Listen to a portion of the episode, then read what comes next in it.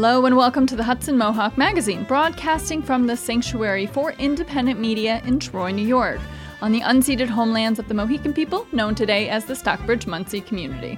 I'm Sina Bazila Hickey. And I'm Marshall Hildreth. Today on the Hudson Mohawk Magazine, we're joined live by Mark Dunlea for a recap of the State of the State by Governor Hochul. Then Moses Nagel speaks with Fred Nagel of Veterans for Peace about the recent Kingston protests for a ceasefire in Gaza. Later on, Sophia Cahillane interviews Professor Sibel Adali about STEM. After that, Brad Monkell interviews comedian Travis Stealey. And finally, we wrap up with Thom Frances highlighting poet Nathan Smith. But first, here are the headlines. The Times Union reported that the Saratoga Economic Development Corporation is appealing a unanimous appellate court decision that it must comply with the Public Authorities Accountability Act, a move that would require them to adhere to open meetings law, fulfill Freedom of Information Act requests, and allow state oversight of public money. The board argues that companies seeking taxpayer payouts should be able to speak frankly, without fear that information will be provided to their competitors. The city of Hudson began the demolition of a historic 1800 shanty fishing village on the Hudson River waterfront last week. This is in spite of the protest of some local residents who state that they were given assurances some of the historic structures would remain once the city was transferred ownership from the state. The state has said it wants at least one of the historic structures to be preserved. A pro Palestine rally on Friday turned tense after a group of protesters went to U.S. Representative Pat Ryan's office in Kingston. Over 150 residents peacefully gathered to call for a ceasefire, subsequently heading to the Congress member's office to ask for his support. The police were present and made no arrests.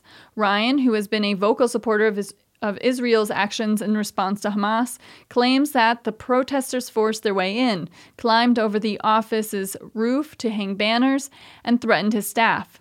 Ten tents were erected outside of the office, but Congressmember Ryan's staff did state that no threats were made, and we will have a story with uh, Fred Nagel on this later in our program. A new report from the State Department of Health found that food insecurity is on the rise, impacting one in every four adults.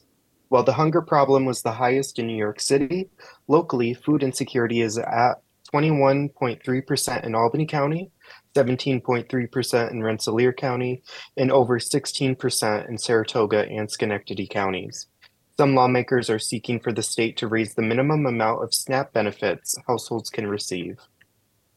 A 13 year old has been arrested after a loaded semi automatic gun was found in his locker at Oneida Middle School in Schenectady.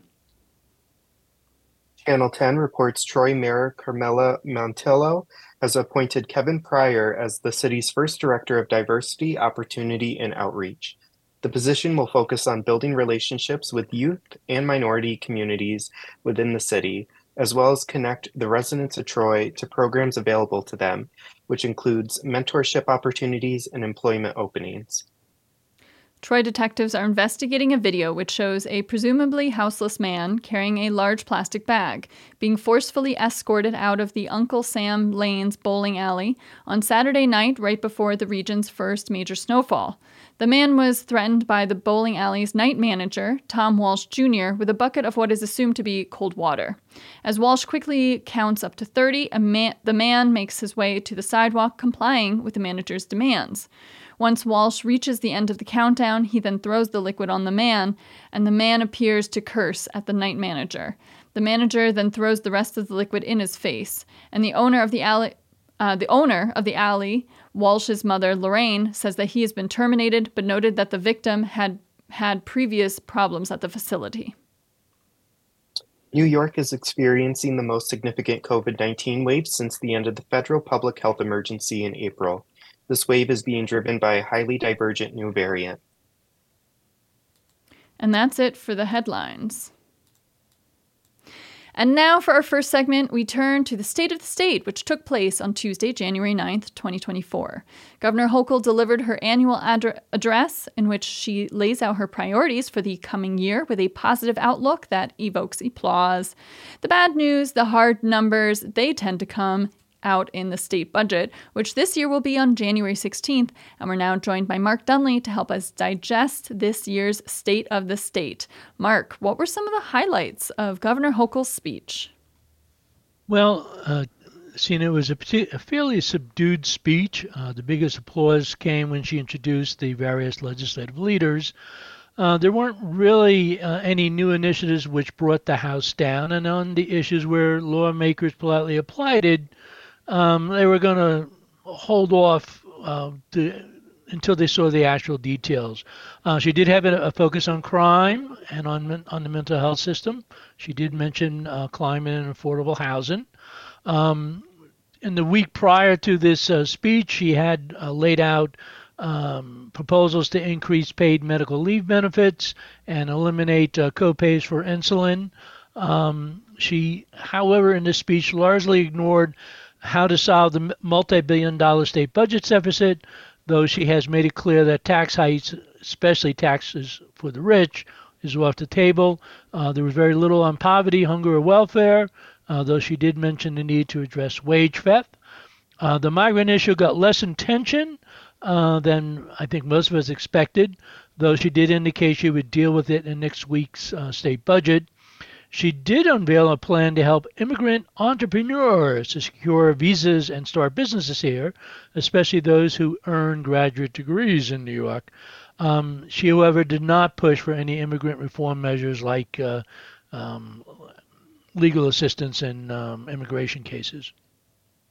A major issue in her gubernatorial race was crime, particularly the issue of uh, repealing bail, which they blame for her low margin of victory in the heavily Democratic state.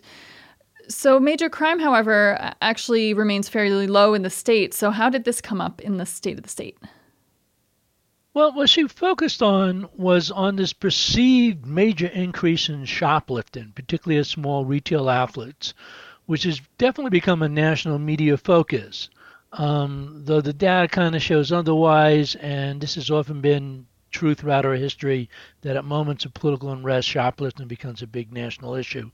Um, she wants increased penalties for repeat offenders. Uh, she wants to crack down on those involved and help them to resell any stolen goods. Uh, she did avoid the bail issue, but she also avoided uh, supporting any criminal justice reform, like one of my favorites, uh, parole for many elderly prisoners. Um, she stressed public safety, saying that people feel nervous in places like Subway or worry about their children on the streets.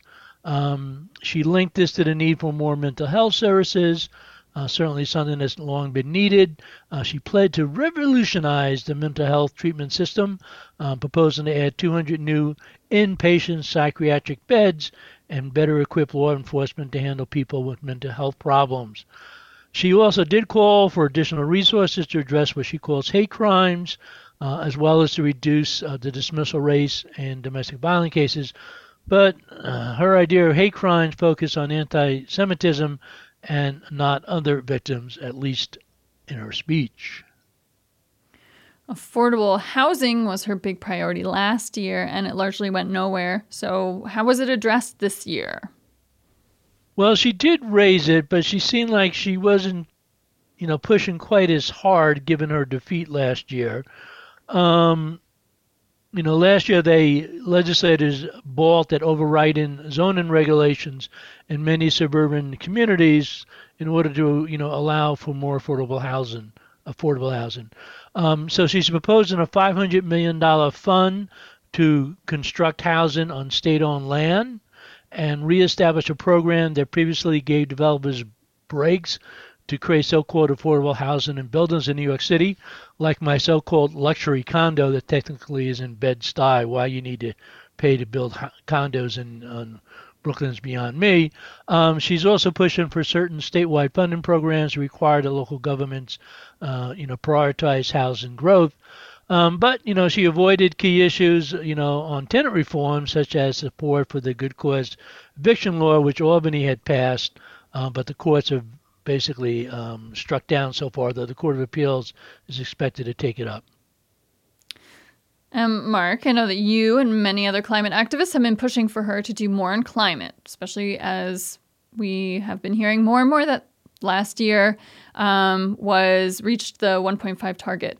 Um, so, what was her climate agenda? Or it was rapid. We're close to that 1.5. So, what is her climate agenda? Well, one comment that a lot of activists made was despite all the extreme weather in 2023, um, both in New York and throughout the United States and the planet, she largely avoided the uh, climate crisis in her speech. So there's a bit more in the you know the written document that goes along. Uh, certainly no sense she was dealing with the climate emergency. The big climate news, which was a bit of a surprise, was that she announced support for several parts of what's known as the New York Heat, Heat Act, which is designed to make sure that existing policies by state agencies are changed to come into alignment with the goals of the new CLCPA. Many people know that the big one is the so called 100 foot rule, which basically provides a massive subsidy for fossil fuels by providing new gas hookups for free, you know, for gas pipelines if it's in 100 feet of an existing line. The one part of the she did not announce support was to cap utility bills at 6% of low income um, residents for low and moderate income uh, households, 6% of income. Uh, though she did say she wanted to support or look at other ways to lower energy bills. Um, her big initiative, which she started last year, and frankly, unfortunately, probably has a few more years before it actually comes into being, is to impose carbon pricing on the use of fossil fuels, um, commonly known as cap and trade. Uh, the state's climate law, which was passed four and a half years ago now, did set a deadline of the beginning of this year to develop a plan on how to reduce greenhouse gas emission. Um, that's what this carbon pricing is supposed to do. She did not make that deadline, which the media actually seems more concerned about than some of the climate activists. She did release what's called a pre proposal um, last month, but that basically means it's likely another six months or longer before final regulations are adopted. Um, there weren't any other big climate announcements, though she did announce a number of smaller initiatives um, that are not game changers but are still important uh, in the move to a clean energy future. Wants to help people voluntarily sell their coastal houses, which seems a bit of a bailout for the more affluent. Wants to plant millions of trees, though that's less than what's called for in the state climate action plan. Help people with health problems, low income people get air conditioners, probably one of the things our friends over at the Radix Center want to do is um, a, a, lot of greening of cities, um, more trees and, and things of that um, nature. Not a lot, a lot on the environment. So something that was uh, unprecedented today that t- or that took place on this Tuesday with the state of the state was that there was a virtual lockdown, so the public was not able to come um, to the Capitol. So um, and what was this all about? Well, that's a good question. I think the media is, is also interested in answer that question. Uh, one of the things I noted was that uh, they also restricted access for the media, like, say, independent media, like this news program. And even those who commonly work at the Capitol for the media had to reapply today to get access. So that was pretty strange. Um, clearly, she did not want protesters there um, which is tra- traditional, especially in the last 10 years, uh, started particularly with the fight over fracking. So why this year she felt she needed to get rid of protesters a little bit unclear. They still appeared some of the fossil fuel activists, some of the people with um, uh, helping people uh, safety on uh, drug issues. Um, my suspicion is that she was really worried about uh, pro-Palestinian um, protesters, which quite mad at her for her unbridled support for um, for Israel. There was a very large demonstration, which we're about to hear about, in Kingston on Friday Congressman Ryan's office, and perhaps she was concerned that she would be a target. But I hope somebody sues personally, because um, this was a big crackdown on the First Amendment. Mark Dunlea, appreciate your uh, policy reporting and climate activism, and thank you for joining us to give us a uh, wrap up of the state of the state. Thank you for your coverage. Thank you. For our next segment, Moses Nagel spoke with Fred Nagel for, from Veterans for Peace in the Hudson Valley, who helped organize a large protest at the office of U.S. Representative Pat Ryan on January 5th. He began by talking about the changes in the demographics of the organizers of these protests. First of all, they're so young. They're really they're half my age. Uh, so there's a few older people, these planning groups, but it's mostly young people. It's college, you know, people in their 20s, people in their 30s. So that that's a change I haven't seen, you know, for an awful long time, especially for local events. That it's really being organized, and and the the emotion is really coming from a, a different generation. They really know social media. They know how to get coverage in the various uh, Kingston Freeman, uh, various other news organizations, and that's part of their planning. Um, I'm very impressed with uh, this the next generation. It's real experience working with these people to plan this event. These events that, we've had one in Newburgh, we had one in Poughkeepsie, we have had one in Rhinebeck, and we this is the second one actually uh, in Kingston. And, and is there a specific group that they're working under the banner of? Well, we have, uh, I would say, 15 to 20 organizations uh, that are mm. helping us do this. The ones I know of, and I'm, I'm a member of uh, Veterans for Peace, for example, Jewish Voice for Peace, uh, East Crisis Response, Women in Black, but there's a whole bunch of new uh, groups involved, including the College Students for Justice in Palestine and uh, the DSA, Democratic Socialists of America. Uh, so there are definitely new youth groups involved in this as well.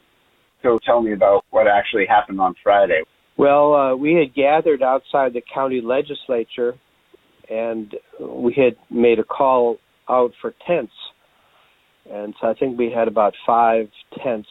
We just picked up and marched uh, with them uh, along with the crowd. We had some uh, additional very large puppets, so it was more like a gala event uh, as we marched uh, through Wall Street and eventually came to Pat Ryan's office, where the uh, tents were put down again and uh, signs were put on them, and uh, people essentially occupied the streets in front of the tents, and uh, people gave talks for about an hour. The banners were hung from the building that Pat Ryan's office uh, is in. Uh, I think there were two or three very large banners uh, urging him to support ceasefire now, which he's resisted doing. He's resisted talking about the Palestinians. He's resisted, you know, calling for an end to the slaughter if you press him, he'll talk about his Jewish family, but that's not really what we we've asked him. You know, he he never gives a good reason why he's against the ceasefire. Will hardly ever acknowledge that over 8,000 children have been massacred in this uh, bombing uh, by Israel. You know, he he really doesn't want to talk about that, and, and that's why we we keep pushing it and demanding that you know he talk with us and I've been in two meetings with him. He's very nice. He's very considerate. He's he's really sort of playing his uh, young man, you know, with a lot of courage, and he's you know been in the army, graduated from West Point, blah blah blah. He plays on that, but he he never really answers the basic question of why he's not for a ceasefire.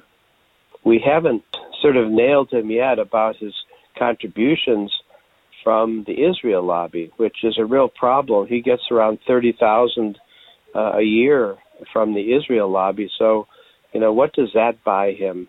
So we're we're really really pushing this, and uh, so with meetings for him, I'm you know uh, we're asking questions uh, uh, like that, like what's what's the money buy uh, you, and um, and he really doesn't. You know, he he first said uh, right off that he doesn't get money from the Israel lobby, but when we uh, talked about open secrets, you know, he backed off from that and uh, you know acknowledged that he does get some money from the Israel lobby. We, uh, it's a lot of money, twenty eight thousand a year, and what does that uh, what does that buy him? You know. Well, I want to get to some of his statements here, but one of the things he says is that he has a plan for a lasting peace that he's put out there. Yeah, his plan for a lasting peace is uh, the two-state solution, which uh, Israel has never wanted. Uh, has has brought in about seven hundred thousand settlers to make sure there isn't any, you know, land for uh, a Palestinian homeland. Uh, so the the realities on the ground really don't support that at all, and um, you know that, that's just another way of saying, well, let's work on this. But Israel's been saying the same thing for 30 years. You know, uh, offering a two-state solution, but uh, at the same time filling up the Palestinian state with Israeli settlers, um, and so there really is no state, uh, you know, left for the Palestinians. It's just another obfuscation, you know, looking like you're doing something but not doing anything at all. Let's talk about this press release that came out from his office on the day of the protest. Says today a crowd attempted to forcibly enter our office in Kingston, climbing the roof interrupting work with constituencies and directly threatening my staff. They had to throw their bodies in front of a door to keep the crowd from forcing it open and fear for their safety. In the media, some people at the protest saying this isn't true and that they were actually talking with the young the staff that were at the office.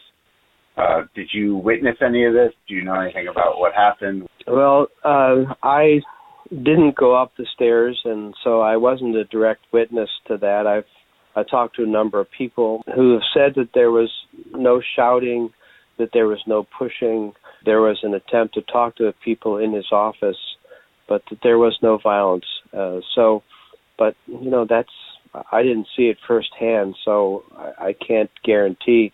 I think it's exactly what the, the Zionists want to do is, of course, he turns the focus on trying to invade his office so he doesn't have to talk about 8,000 Palestinian children, 22,000 civilians that have been killed in Gaza. He he preferred to talk about, well, did you push on the door? Did you knock too hard? You know, were you yelling? According right. to the witnesses I've talked about, there wasn't any yelling at all.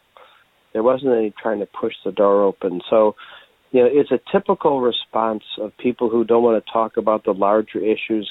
They want to just talk about how they were threatened by the demonstrators. So it's it's just a ploy, and the the media goes right along with it. You know, half the article is, you know, did they try to push them their way in? Did did somebody yell? Was somebody fearful? You know, these are the issues they'd like to concentrate on rather than why the U.S. is slaughtering people and committing genocide in Gaza, you know, 2.2 million people. They would rather not talk about that. Tell me if you if you've got any events coming up and what you're thinking about right now to keep yourself Sure. afloat and keep, keep working. Well, we have a great panel that's going to be at Upstate Films on the 28th, and uh, it's really an interesting panel. We have uh, two Palestinians and uh, two uh, Jewish. Uh, one is uh, a man who fought in the Israeli Defense Forces, a citizen of Israel. Another of the speakers is the um, New Paltz faculty member. Uh, she's a, a Jewish uh, chaplain there. Uh, then we have uh, Talal Jabari. He's a Palestinian filmmaker from Rhinebeck. And then we have Raz Sadiq, a Jordanian Palestinian artist, and she lives in uh, New Paltz. So we've done one panel of them, and they discuss uh, Israel Palestine and how we got where we got and, and how to end the bloodshed. Uh, we turned down about a hundred people who couldn't get in. It was that popular, and people want to make sense out of this. I think people are are desperate to to understand what they could possibly do uh, to stop this bloodshed. So Uh, that that's coming up Sunday, January 28th. Upstate Films. It's called Yearning for Peace and Justice, a teach-in on Israel Palestine. That was Fred Nagel of Veterans for Peace and co-organizer of the recent rally in Kingston calling for a ceasefire in Gaza. He spoke with Moses Nagel. And for those of you just tuning in, I'm Sina Bazila Hickey. And I'm Marshall Hildreth. You're listening to the Hudson Mohawk Magazine on the Hudson Mohawk Radio Network on WOOC LP 105.3 FM Troy, WOOG LP 92.7 FM Troy, WOOSLP 98.9 FM Schenectady, and WOOA LP 106.9 FM Albany, and always streaming online at mediasanctuary.org. This program comes from the Sanctuary for Independent Media, located in Troy, New York. If you like what you hear, you can support this program by telling a friend. Sharing is caring. Find today's stories and more at mediasanctuary.org slash HMM.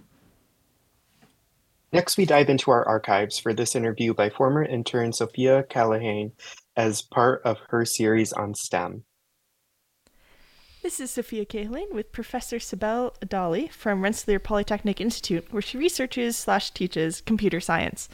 So I was curious. Um, how did you originally get interested in the STEM field or computer science?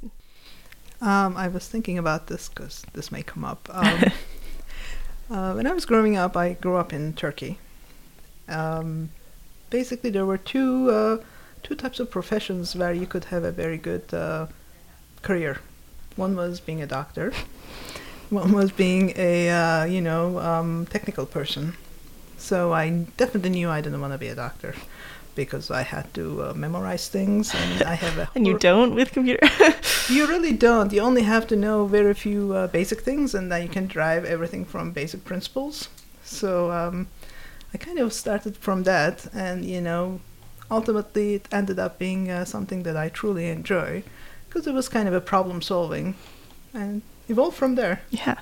So did you study like did you originally study in turkey or did you come to the united states early on for I um so I did not really touch a computer until I went to college, which is very uncommon nowadays. Yes. I guess I did have a um, uh, calculator where I did some very simple basic programming, like in my last high school class, but um, I I really didn't do any programming until I went to school. And um, you know, at the time there was like no home computers. You would actually work in a lab to mm-hmm. do any programming. Um, so, but I did get a computer science degree. I um, I don't know why I ended up choosing that as opposed to electrical engineering or any other engineering, but ultimately I like kind of discrete problems, things that you know have to do with true or false kind of logic that always excited me. Mm-hmm. So I ended up choosing that. But I yeah I did learn computing programming um, starting with college. Okay, so what in in the field what kind of specific area are you researching right now? So, um, so the area that I do research has to do with um, finding computational models of trust. So, um, more or less everything that I've done in my career, one way or another, evolved from a way of representing information. So, um, so basically, you know, from when I started doing my PhD, it was about representing different kinds of information um, and you know that has to do with uh, figuring out how you can represent things that are true or false with things that are shades of true. You know, like a ranking information. When you Google, you rank things. Okay.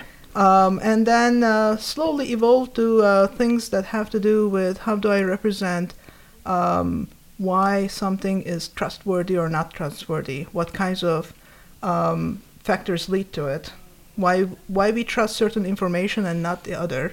Yeah. So and how would you model that in a way so that you can um, say that this model makes sense for this problem, and then it computes the right thing.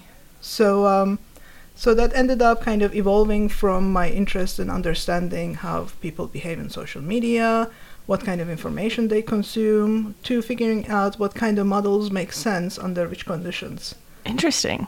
It's kind of like well, it's definitely real world applications there. so, kind of moving away from the science, but and into being a woman uh, in the field. Uh, I don't know a lot about the history of computer science and computers. I just I'm speculating basically, but I do know that it did used to be mostly a woman a woman's job really to kind of work the computers. Then there was some transition somewhere, and it kind of switched uh, into the other other genders. Um, do, do you know about this? Have you seen this in action ever? it's like more men in the field currently, right? Well, it, it is it is so right now, um, but it you know now it's changing again. It continuously changes. Um, but I did observe things in a different way because when I was um, an undergraduate, um, we had about 50% women, 50% uh, men, but I was in Turkey. When I came here in graduate school, it was a lot less. Um, and um, and in the undergraduate, I observed that it was less, but it's improving. Mm-hmm. So it's always in flux. But I did read that, uh, in fact, there were definitely more women. There were lots of women who were involved in the earlier um, you know, um, development of programs, development of systems like Apple.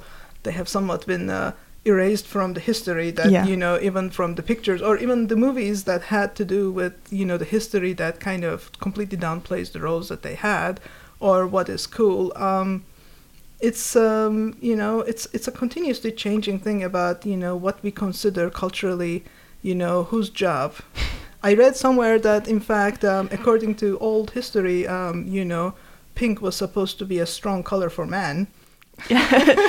it's so changing again, though. It's, it's coming know, back, right? well, you know, it is just that the you know culture is continuously changes. Uh, but you know, the change that I observed was not that there were fewer women, but I am now observing that there are more women now.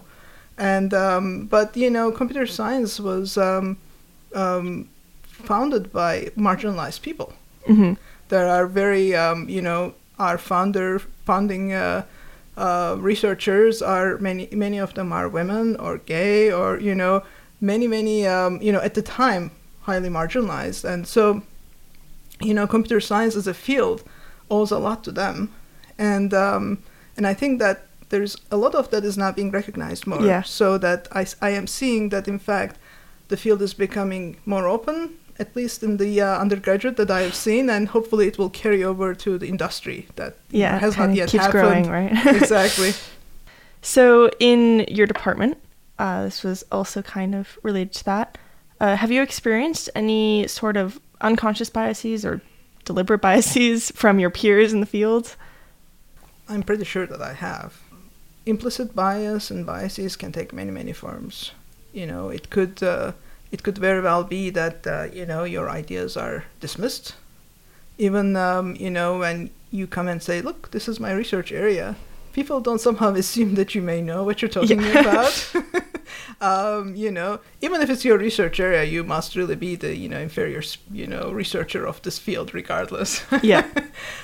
But it's not always clear you know when people say these things what they think what they do but um, I don't know if I've experienced this in my own department, but it's something that you know we we all are aware of that can happen.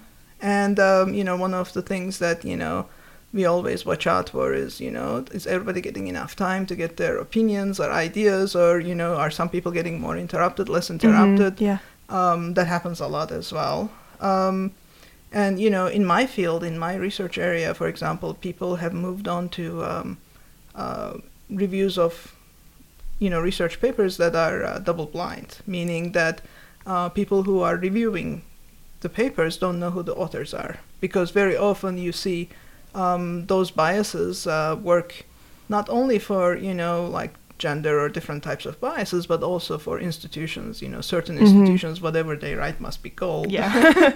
um, um, so you know, um, academia is uh, you know kind of part of the uh, universe and it has all the biases that the whole universe has and maybe maybe others that they don't. Um, so there are many many such biases that yeah. you have to maneuver around every day.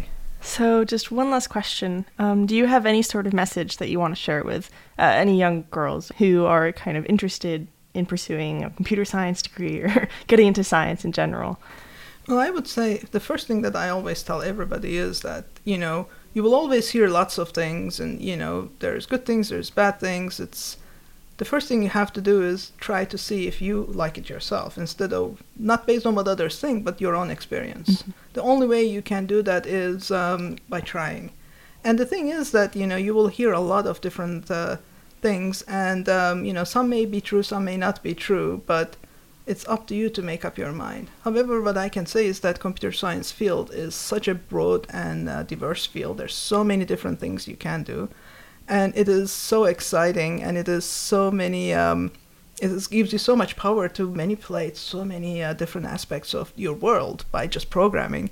Um, and and there are different kinds of computer science uh, problems. There's you know things that have to do with programming, that things that have to do with designing. So um, you know, don't make up your mind. Just just try it. Mm-hmm. And if you have a bad experience, don't assume that has anything to do with you. But you know, there could be bad teachers, there could be a bad environment. Um, you know, go and try it in a different place. You know, try to come to it with a, what they call beginner's mind. Well, thank you very much for coming down today. Thank you very much. That was former intern Sophia Cahillane interviewing Professor Sibel Adali for her series on STEM. Our past interns have created incredible content around topics that interest them. And if you or someone else is interested in internship, you can visit mediasanctuary.org slash intern. Now we welcome Brad Monkell and Travis Stealey for our weekly chuckle. Welcome, guys. Thanks, Marshall. Thanks, Tina. What's going Thank on? Thank both of you so much for having us again. Travis, thank you for being here. Of course. Thank you for having me. Um, Travis is an excellent comedian, and you can catch Debatable. him. you can catch him. He puts on a lot of great shows in the area, and there's a lot to see. Um, and you can also catch him uh, touring around the country with the Super Troopers. And uh, I'm glad to finally sit and talk with you a little bit because I've seen you around a lot of shows, but I Yeah. feel like we haven't really gotten to sit and chat. I haven't really got It's- to hear when your sets in a little while too. It's one of those things that like you and I have always been trying to schedule this, and just something happened every single time. And like today was another one where it just started like downpouring snow like an hour before here. I was like, I'm making this interview. I was like, it's been a long, it's been a long enough time. I'm making this interview. I appreciate your commitment. it's a Honda Civic. It'll plow through anything. I can get there. So uh, yeah, no, it's been fun, man. It's uh, com- you know, comedy's a fun struggle. I guess is that the term for it? Yeah, But yeah. uh, it's just uh, slowly pushing out there. The hardest thing is the new material stuff, where you're just like, all right, this person saw me three months ago and they want to see me again. I'm like, all right, you got to give it a little break. Give it a break. I got to get some new stuff. Give it some time. But Yeah. Well, you're always putting on stuff, so I, I Yeah. see where the struggle comes from. I know upcoming you got a you got a January 20th at the Fairways in Half Moon Mm-hmm. and January 27th at McGregor's in Saratoga. Um, and uh, just before we get into things, uh, your uh, what are your Instagram and Uh, Facebook handles? uh, Travis Stealey, pretty much, uh, or at Travis Stealey, Yeah, I guess. Um, S T E A L E Y. Uh, long story short, there's another Travis Stealey on Facebook, and um, don't go for him. He's not a fan of me. He does not like anything comedy related. So uh, you'll you'll be able to tell the difference between the two. I want to see you go at him. oh, he's uh, he does not like me. Oh. I'll just say that. Um, so you know, I, like I said, I haven't gotten to see you in a while, and I'm, Mm-hmm. I feel like from what I remember the sets I had seen of yours, I feel like they aired on the cleaner side. I, but I feel like I could almost see you going either way. I feel like I could see you performing a lot of settings where you have to be clean, and also like w- where do you actually lie Um, spectrum? I mean, when I started, I did what everyone was guilty of. You know, I went dirty Oh, when I started because that's, you know, that's what, I, oh, those were the laughs. And then thankfully I had someone kind of pull me under his wing. And then um, basically, you know, he's like, yeah, you can work dirty, but you're not going to get a lot of work. So then I had to force myself to work clean and get clean and all that stuff. And then, you know, I still have a few of the borderline could be dirty stuff that I'm like, all right, if I just change these two words, instantly it's clean. So it's like I have a bunch of that. Um, so I mean, at this point, 70 30 clean dirty, I don't know, 80 20. It's kind of, but I mean, if I have to, if I have, like, because I do a lot of like uh, banquet halls and uh, like golf courses I run, which is kind of weird. I don't even golf, but um, I do a lot of them, and um, you can't go up there dropping, you know, terrible offensive jokes or anything like that. Yeah. So it just, it forces you to get clean and work, you know, clean material and work stuff that's relatable. But then once you kind of get into the niche, niche is it? Is that the term? Niche? Yeah. Once you get in the niche of it, I guess. Yeah. Um, you, it kind of goes with the flow and you can kind of pick up on it pretty quickly. Yeah. So, So. besides, I guess that like content restriction aspect of it, what's what's the biggest difference between like a golf club cl- crowd and like a comedy club crowd? So- besides the golf claps. Oh, the golf class is very. So with a comedy club crowd, like you know what you're walking into. I mean, granted, you're gonna get a lot more, I guess, drunks and obnoxious people at a comedy club. That's just we've all seen it, we've all dealt with it. Um, but you get a, you still get fun, hot crowds, you know, while you're doing it as well. So like most comedy clubs, you know what they're there for. Should be there for comedy. You are still gonna see once or twice the people there. The golf club aspect, um, there are a lot of members, so they all know each other. So every now and then you'll get the person just, you know, you should rag on this guy. Well, well, why should I? Because we all know him and we all don't like him. And it's like, okay. So stupid me every time will fall for that and do the one joke. But then the whole place erupts. And I'm like, it was the stupidest joke I've ever said, but they all know each other. So it's, I guess that was a terrible explanation of the difference. But um, the golf club, I guess, a little more ritzy. They normally don't go out much. This is their one event a year kind of thing. So if it's not a wedding at the banquet, they're going to the comedy club, stuff like that. Or are they going to the comedy show? Yeah. So I mean, at a comedy club, you know, there's the people that could go to a comedy club every weekend. Those same people. So it's just. I don't know. I, if I had to choose, yes, I'll go to a comedy club every time. Uh, pay wise, I'll go to a golf club every time. So it's just it's kind of got to Well- weigh my options. Well, it's good to be able to to fit in both those settings. It's just Mhm. nice to have the challenge. I'm sure, even if Oh, it's yeah, not yeah. as directly fun. But I can relate doing like uh, I've played jazz gigs at golf clubs Mhm. where it's I guess the equivalent for for doing that is like.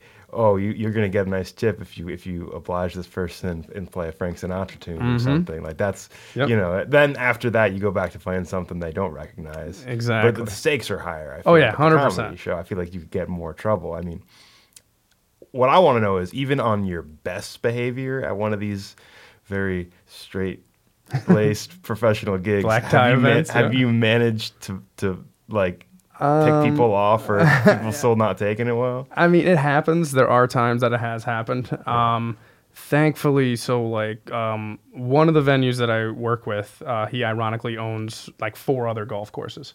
So he understands what I do and all this stuff. So if one person complains, he's not upset about it. If two people complain, he's like, all right, you know, whatever. Three, he's like, all right, what's going on? You know, stuff like that. So As long as you don't go over par. Exactly. Perfect analogy right there. Yeah. You got to go eagle or whatever it is on that one. So, um, I mean, there has been times. Um, there's one thing that you know now, like uh, with booking shows and stuff, you have to look at the show itself and you're like, okay, who can I book? Who can I not book for this room? Who can do this? Who can do that? That's one thing that, as a producer, it took a little while to learn. You can't just book, you know, your five best friends every single time because you're like, all right, best friend two and three are great but best friend four, I know he's going to say something offensive, but I also want to come back to this venue. So it's like I got to weigh my options. Um, I have had a time one time where a headliner who I thought was going to be good just had an off day and just went to town on the whole place. I but it was weird because the first half hour was him berating everybody, and then the last five minutes he brought it back somehow, and I was like, okay, I'm not sure how to handle this one right now. Was it Bill Burr? It was not. No, I don't have connections for Burr. Sorry, I didn't, I didn't pull a Philly rant on me. No, but uh, I don't have connections for that one. But it was a Yeah. comic out in Mass. I won't, I won't say his Yeah, name. Not going to drop names. I think I'll get in trouble for you that. do that. I mean, no. I'm trying to do this new thing where I'm just, you know, I don't really try to have problems with other comics or anything like that. So it's Well, there's enough like work to go around. Exactly, It's, you- yeah. it's nice to mix up the scene and kind of bring everybody up together. Exactly. It's just you know it shouldn't. You know you, sh- you try to fit people in where they where it makes sense for where they're at. I guess. Exactly. And like there's times so there's this thing that I've brought up with a couple comics and stuff that I was lucky enough when I got into it that um, there were people that I, I guess they're called gatekeepers. Um, I know it's a terrible thing to say, but I'm thankful for it because they basically wouldn't even acknowledge you if you weren't funny. So it just forced me to get better. I was like, oh, I need to go home. I need to write. I need to put my head in my notebook. I need to come back to this mic and try it again. Oh, it didn't work. Okay, I got to come back and do it again and do it again, doing it that way. Um, I don't know if that scene's still there now with a couple people, which like I mean some people might take it the wrong way, might take it the right way. I I understand why some people can definitely take it the wrong way. Um, I used it as just fuel to be like I got to get better. Like that's the way it is for me on that mindset. Yeah. So, Well, I think there's actual gatekeeping. There's like barriers that people have to face. Yeah. To like actually break into an in- industry or or be taken seriously, and and there are like serious examples of that. But when an open mic, like the open mic level, is the tr- training ground. You can't Exactly. expect anything. So it's not gatekeeping if you don't get a gig at that level. It's exactly because people might not have ever even seen you do a professional set. They, they Mm-hmm. even if they like you, they don't necessarily know what you can do. Mm-hmm. So it's it's a I've definitely heard that thing, but I feel like there's almost two meanings when people Exactly, say yeah. gatekeeper. It's like you it's it's are you a working professional? Do you actually like put the entire show in like and- first, not getting on the person you think is is you know cool. I don't know. Yeah, You know no, I mean? get Like, that. Yeah, it's there's you know better way to say it, but uh, no, I understand. Yeah, because there's there's times where like I'll go to a mic and like I'll bomb. Like, I, but the thing is, I'm trying five fresh new minutes. Like, I'm not up there to be like I need to impress these five people. It's like I'm there to see what this five minutes sounds like. I want to record it. I want to take it home and work it. And then there's times that I'll kill, but I'm like, it really wasn't that good. But all right, cool, thanks guys. So it just I don't know. It just depends on I guess on the night or the comic. But like you said, you can tell the difference between a working comic and someone who you know is working to get to the working comic if, Yeah. if that makes sense And I'm I'm still working on that stuff. Like I'm still so new. and I'm developing those skills. But I think it's when I see someone who's who's just starting out, I think it's more impressive to see a person who might bomb at open mics, but they're consistently bringing new material to the table and refining it, not playing it safe every time. You know I exactly mean? yep Um, but it's great to hear your insights, Travis. I hope I get to catch a show soon. Once definitely again, man. i gotta get you yeah i gotta if, get you on uh, one first i gotta get you on a couple I- I'll have you on something at some point soon too. But uh, if uh, anyone is interested in catching one of Travis's sets coming up, he's gonna be uh, January 20th at the Fairways in Half Moon, and January 27th at McGregor's in Saratoga. Thank you so much for joining us, Travis. thank you It's guys great for having me you. definitely Well, thanks I for felt- coming. i definitely talk too much but that's all right Oh, it's great to see such a range of, of comedians come through here. So thanks for coming. Thanks for being here. Thank you, Brad. Thanks, Cena. Thanks, Marshall. thank you guys Thank you. All right, up next we hear from Thom Frances on the poetry of Nathan Smith. Nathan Smith is a 25 year old PhD student at Rensselaer Polytechnic Institute studying biochemistry and writing poetry to stay sane.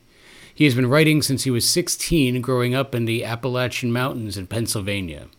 These days, he has been published in literary magazines Bailey's Beads and Renaissance, and received first place awards in the Talking Without Borders poetry competition and the McKinney Writing Contest for poetry. He published his first anthology, Cotton Candy Sun, in December and hopes to publish more of his work in the future. Nathan is one of the featured poets at the Hudson Valley Writers Guild Year in Review reading at Mocha Lisa's Cafe in Clifton Park on December 2nd, 2023. This is my book, Cotton Candy Sun. Um, I brought some over there. Um, but uh, there's like a bunch of different things in here. I kind of write a lot all over the place, you know, relationship. Um, I study Alzheimer's and my grandmother had Alzheimer's, so I write about that a lot. Um, I talk about being LGBT. Uh, but this one is a poem I wrote for a lost love. Um, it's called Nameless Poem. I wish there was a collection of words I could say to you, a phrase to stop the clock from ticking in the dark, to bring back the lights if only for a moment, to cast away the darkness so that I may see your face one more time. There are so many nameless poems still trapped inside this head, your name tightly wrapped around each one, woven through the fabric of language itself as if all I know how to speak is you. But they will never be spoken. They will never be released from the captive of my skull. They cannot be. They know the consequences all too well as they know the price to be paid. So I guard garden. I sift through the fields of my memory, picking weeds that used to be my love for you, and tossing them to the wind like dandelions. Exactly how you taught me. Making forgetting me seem all too easy, like forgetting me was an art you've been practicing since you first learned to talk. But I am still just a student. I may never learn all that I have forgotten. I may never forgive what you've forgotten, and this is not the end we wanted, but here we are. Another nameless poem that once had a name, perhaps it was yours. But maybe it wasn't. Did you erase the name from your worn out love poems? Or did someone teach you a new one? My name does not bow down to erasers, nor does it surrender to being covered over. My name means a gift, so it's not my fault if you were ungrateful. My mother granted me the gall the day she opened my eyes, so when my name shines through the paint, when I become all the writings on the wall, when all other names come crashing down to reveal mine, remember that you brought this on yourself. And when you miss me, miss the taste of my name on your lips, remember that you are a nameless poem in my mind, and you wrote it that way. Wow. But um, so I know we were talking earlier about form. Um, I wrote my first ever like poem in a form um, like a month ago, or even not even like a few weeks ago. Um, and because of D. Colin, who you may or may not know, I love oh, D. Colin, uh, but she writes this poem that's called a glossa and it takes a quatrain, a well-known quatrain. She uses one from Maya Angelou. I use one from Robert Frost. Um, basically, a quatrain is four lines uh, that rhyme, and um, you make it into a poem where you have four stanzas. Each stanza is ten lines, and the last line of every stanza is one of the lines from a quatrain. Um, and so I picked uh, Robert Frost's poem um, that goes, "Whose woods these are, I think I know. His house is in the village, though. He will not see me stopping here to watch his woods fill up with snow." It's a cute little quatrain. Um, I have made it into a gay poem, um, so that's what I will be reading. Go for it. but here we go. I do not visit Pennsylvania much anymore, or the forests I once called home, to wander through these trees at night and see them sway in pale moonlight. I can't hold his hand like we once did, or curl, curl up in his truck where we once hid. I can't kiss his lips or hold him tight, though I can dream of him every night. I can breathe the air in twilight's glow, whose woods these are, I think I know. The boy with eyes in ocean blue, who'd stay with me till one or two. I miss his laugh and I miss his joy. I can't believe how much I miss that boy. I've missed him since we went apart, and most of all, I miss his heart. But he's not here, not in this glen, or all the places we would have been. He's not anywhere we used to know. His house is in the village, though. I might drive past his house at dawn and see the frost across his lawn. Roll down my window to feel the breeze, to chill my bones and watch me freeze. I will not stop to call his name, for what we had won't be the same. Instead, I'll drive to the stop and go and write his name into the snow. I'll buy some salt and a case of beer. He will not see me stopping here. I'll start the car back up the hill, past baseball fields and a paper mill, past garden gates and endless trees and the bridge where he said he loved me. And when I reach my parents' house, I'll stop. I'll cry so much they'll need a mop. It hurts to know he's really gone, that I'm still here, but he's moved on. I'll grab the beer and walk alone to watch his woods fill up with snow.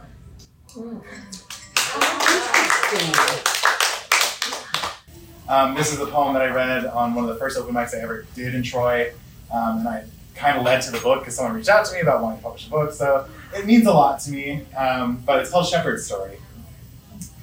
Today I realized the word shepherd is one E away from a sheep herd, which isn't enough to write a poem about, but was enough to make me not kill myself today. Was enough to make my mind wander down the hallways of the English language. How seer is one W away from swear, and how you swore we would always be a part of each other's lives, and how those memories still burn. How dad is one E away from dead, and how I used to wish mine was. How mine used to wish I was, and how to me he already is. Or perhaps how nose is one O away from noose, and how I can still smell the cigarettes on your breath that you couldn't live without. How live is one R away from liver, and how mine still hasn't recovered from the nights I drank to forget you.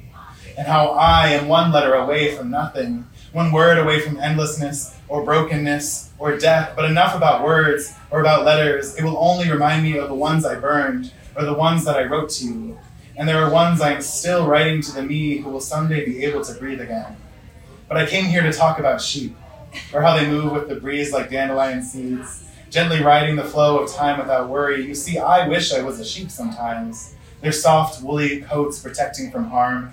That way they never have to worry about things like student loans, or you. And they'll use it like an insult. Call you a sheep when you're doing what's right, or when you're doing what's wrong, or even when you're just following the law. What they mean is the herd the group mentality that is just believing what they've heard, like how an A is the only difference between the two, or that what you believe is always right no matter what it is you believe. And I believe I was a mistake. But you know, the word individual has three I's in it, but a mistake has one too. And a mistake begins and ends with me, so perhaps that's what I am a mistake or a sheep. They told me at church that Jesus was my shepherd, but never mentioned their intentions or plans to sacrifice my body on their altar, to use my blood and paint their doorways so the Lord knows who cut me down, until the wounds finally win. And I suppose that's where they get the term scapegoat, to pile your sins on my back, to held, be held within my wool or my soul, and then call me a slur, and then call me an abomination or a sinner or whatever you need to say to forget the weight of your own wretched guilt, and then call me saved. But if I've always been the sheep, then I guess that makes you the wolf. And if you ever feel guilty for the pain that you caused me, or all the tears that I cried for you, then I hope it does not keep you up at night. And if you lie in bed thinking of the letters I wrote for you, or all the words we said to one another and wonder what you could have done to save us, then try counting sheep. Oh.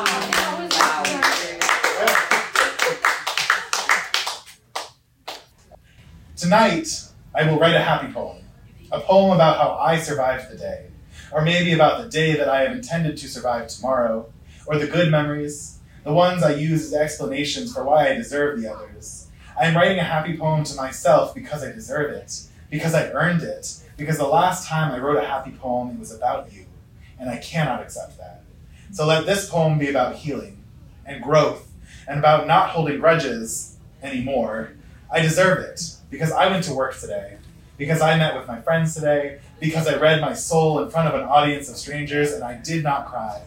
I did not trip or fall or falter or give up halfway through. I finished my poem with shaky legs and wobbly arms, but I'm still here with rapid breath and sweaty palms, and I still did it. And I'll do it again and again and again, or however long it takes me to stop being angry at myself for loving you, and maybe even after that. And I'm not really sure if I do love you anymore. And sometimes I forget about you, or how I loved you, or how I still miss your touch regardless, but there are still days where a song, or a quote, or a phrase will remind, remind me of all the things we once were and all the things we could have become together. But this isn't a sad poem or a breakup poem. Those have already been written. This is a happy poem about how I made it, about how some wreckage can be pieced together back pieced together again on solid ground, and they should be. And how it's okay to cry while reading your own poems, how they would want you to, even the happy ones. And how I no longer let my insecurities speak for me, no longer let the wind blowing through my hair be my voice and this is a happy poem because I survived every journey that it took to arrive here today, at this place. I am alive, and that is something worth writing about. For Hudson Mohawk Magazine, I'm Thom Frances. And we've got that poetry segment. Um, we've got some comedy and some poetry every Tuesday night and Wednesday morning. And that's our show. We hope you've enjoyed this episode of the Hudson Mohawk Magazine. I'm Sina Bazila Hickey. And I'm Marshall Hildreth. We thank all of our volunteers who made today's episode possible. Headlines from Mark Dunlea, segment producers Mark Dunlea, Moses Nagel, Brad Monkell, and Thom Frances. Special thank you uh, as well to Travis Stealey, and this program covers stories of social and environmental justice produced by the community for the community and is supported by independent donations. If you value independent media, consider a gift of any amount or become a sanctuary sustainer with a monthly donation. Go to mediasanctuary.org slash donate for more info.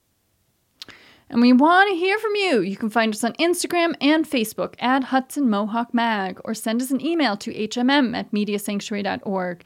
You can either get involved or tip us off to a story that you think would be really cool.